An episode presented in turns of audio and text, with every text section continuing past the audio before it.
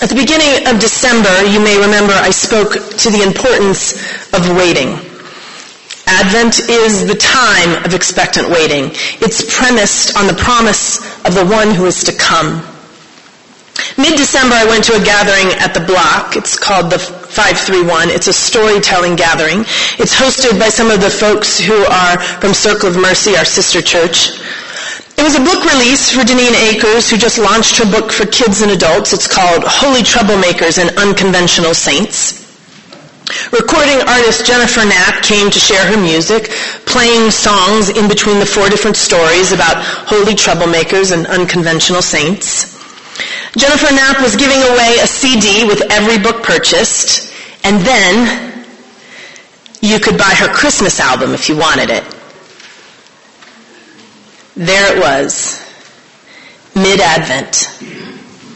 The temptation of Christmas was right before me. I handed over my credit card to be swiped in that square meter and I practiced my own form of resistance to my own liturgical boundaries. then I took that CD to work and I put it in Sarah Best's computer, not mine, and I played it in the front office, not mine. And I decided I was ready for Christmas right then. Wasn't done with Advent. I was still observing the waiting, but I wasn't avoiding Christmas. Truth be told, pastors can't hold this boundary all that well because all of Advent we spent planning for Christmas. Even if we are observing Advent out in the open, we are making all kinds of preparations that are Christmas centered and very much the opposite of waiting. There's a lot of frenetic doing in December in the church for pastors. All of that is to say the both and of Advent is real, not just for the stretches between Sunday mornings when parties and gifts and Christmas music are all over. The entire premise of Advent is lived in the nuance of both and. Waiting is in fact a spiritual discipline. And claiming the imperfect realization of that for which we are waiting should be done anytime it is possible.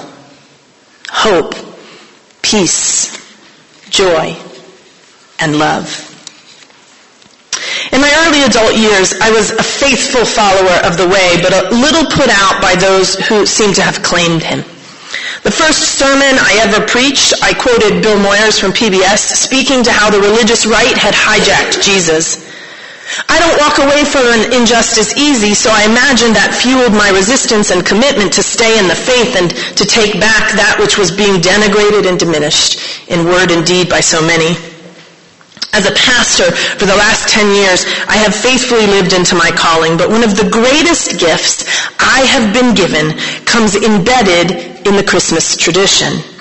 Something I may have been able to grasp outside of ministry, but something hard to miss from inside it. If you were paying close attention, you may have heard the repetition in the candle lighting throughout Advent. It starts with ordinary time and it moves backward through the church calendar. Pentecost, Easter, Lent, Epiphany, Christmas, Advent. This cycle of our faith is to not be ignored. It is a vital part of how we move and we have our being. In the story of each of these moments is a parallel for the endless experiences we face as humans, created in the divine image, shaped and formed for the lives full of grace and compassion, justice, mercy, and peace to which we are called. If you only come to church every once in a while, then you're apt to miss the larger story that can hold all of our story. Advent isn't about trying to hold off Christmas. It's about giving space and time and attention to this vital part of the story. A story that drives us toward hope, demands of us peace, opens us to joy, and is deeply rooted in the source of all things love. Today's texts are important parts of the Christmas story. Many Christians believe that the Isaiah text was a prophecy of Jesus because the author of the Gospel of Matthew makes this connection. If you see in the Matthew text, it is written that the prophets say, Look, the virgin shall conceive and bear a son, and they shall name him Emmanuel, which means God is with us. The text from which this comes is the Isaiah text spoken today. Therefore God will give you a sign. Look, the young woman is with child and shall bear a son and shall name him Emmanuel. He shall eat curds and honey by the time he knows how to refuse the evil and choose the good.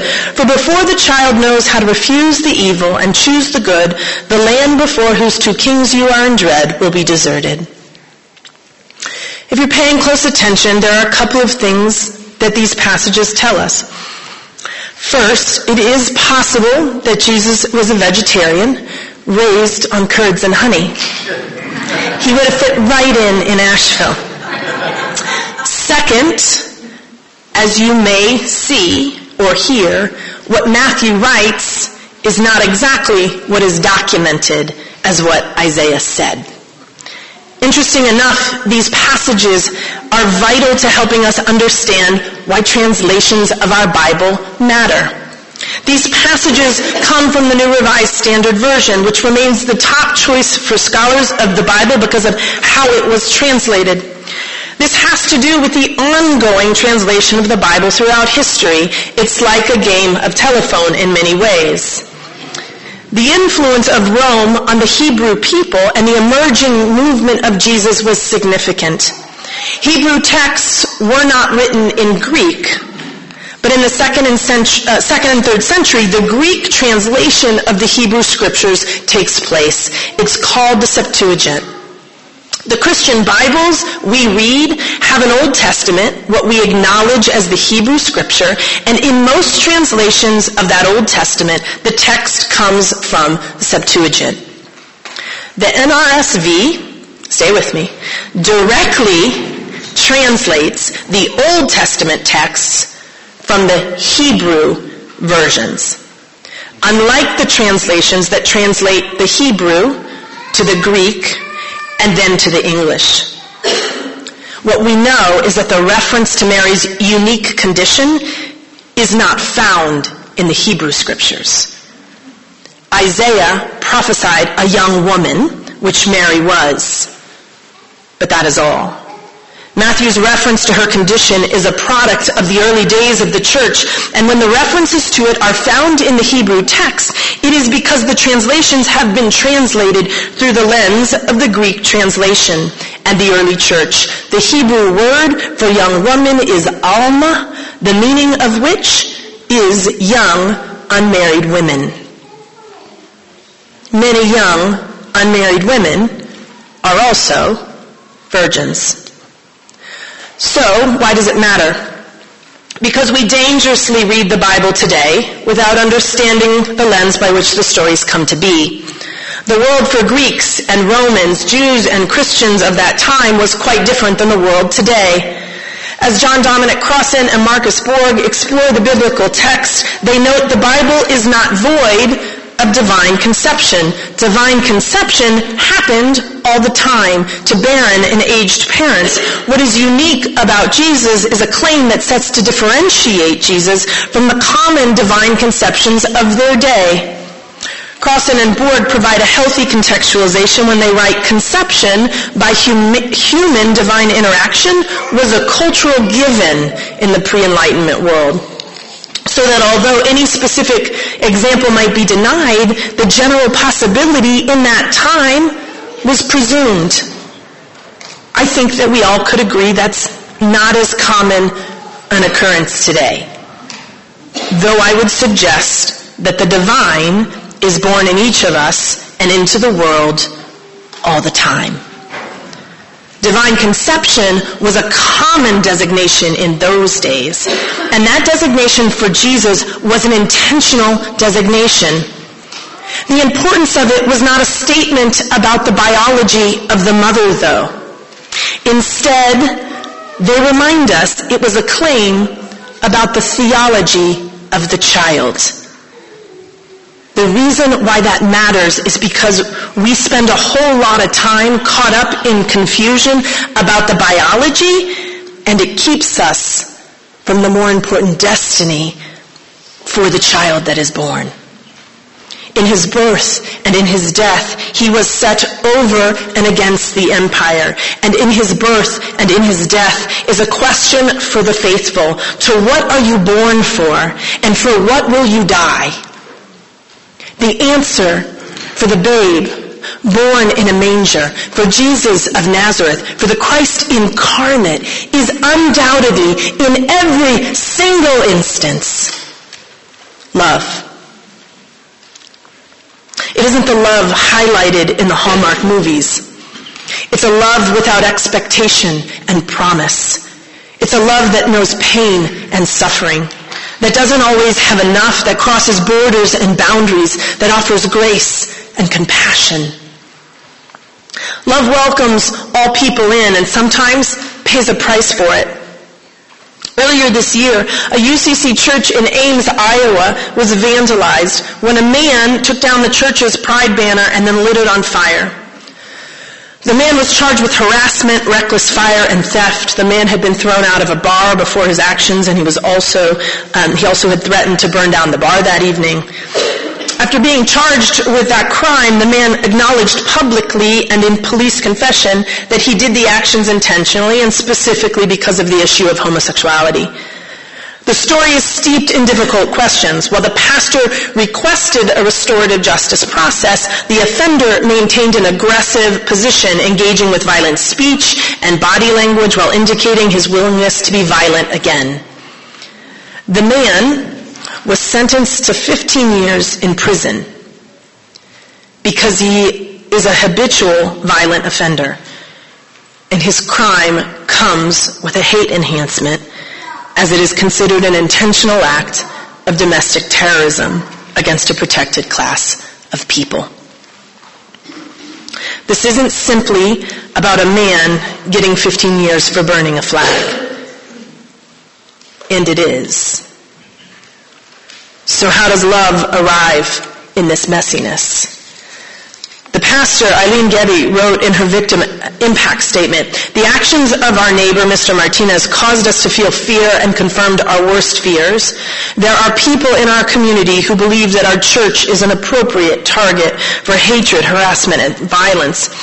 She continued, Mr. Martinez's testimony and the evidence presented in court further intensified that fear and made violently clear that we do not live in God's beloved kingdom, but in the destructive and petty kingdoms of humanity. The county attorney, Jessica Reynolds, is quoted saying, I believe him to be very dangerous. That is why my office recommended the maximum sentence. As someone who believes in the restorative justice process and that rehabilitation is not best done in prison, this case is not easy. I won't claim to know a better solution, but I will honor the complicated space this church stands in, knowing that the offender had a wife and children. The church did two things. Asked if they could pay the court fees of the offender and asked if there was a way to help his family that would be losing the father.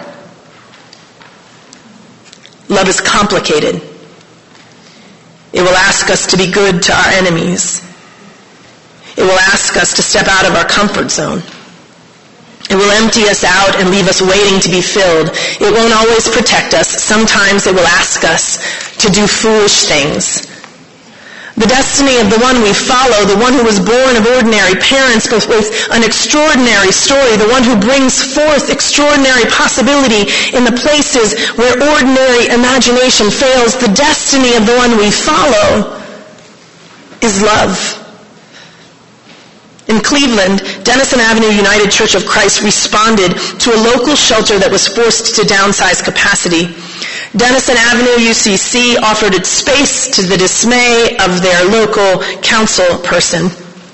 Visits from the city housing and fire inspectors, including six officials this last Friday, continue to pit the church against the city.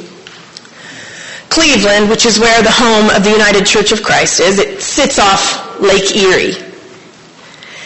Have you ever experienced lake effect snow? It's cold in Cleveland. People who have no place to lay their heads at night when it's cold die in the cold. On December 3rd, Denison Avenue and Metanoia, the shelter, started welcoming some 65 overnight guests, ages 18 to 55, seven nights a week, using a community hall plus a chapel and another small space. They plan to continue through April with cots to be added in another room now being prepared. They hope to accommodate over 100 guests per night there for most of the winter. Love prepares a place for those without any other place to lay their head. Love says it's warm in here. Love ignores the rules and the regulations sometimes. The National United Church of Christ is committed to creating a just world for all. We are in the midst of a national initiative called Three Great Loves. Love of neighbor, love of children, and love of creation. If you go to the church's Facebook page, you can see the recent video that the National Church released about Beloved and our community. With footage from above and around, the short video highlights our partnership and our love of neighbor. Love looks like a tiny house. Sometimes love's budget doesn't always have an endowment, and it still chooses love in word and deed. Love is complicated, and it is born on Christmas. Love arrives to fearful and confused parents. Love does not always have an explanation. This last Sunday of Advent, be reminded that the power of love allows the ordinary to become extraordinary. That is part of the gift of the story of Christmas. Christ is born to ordinary parents all the time.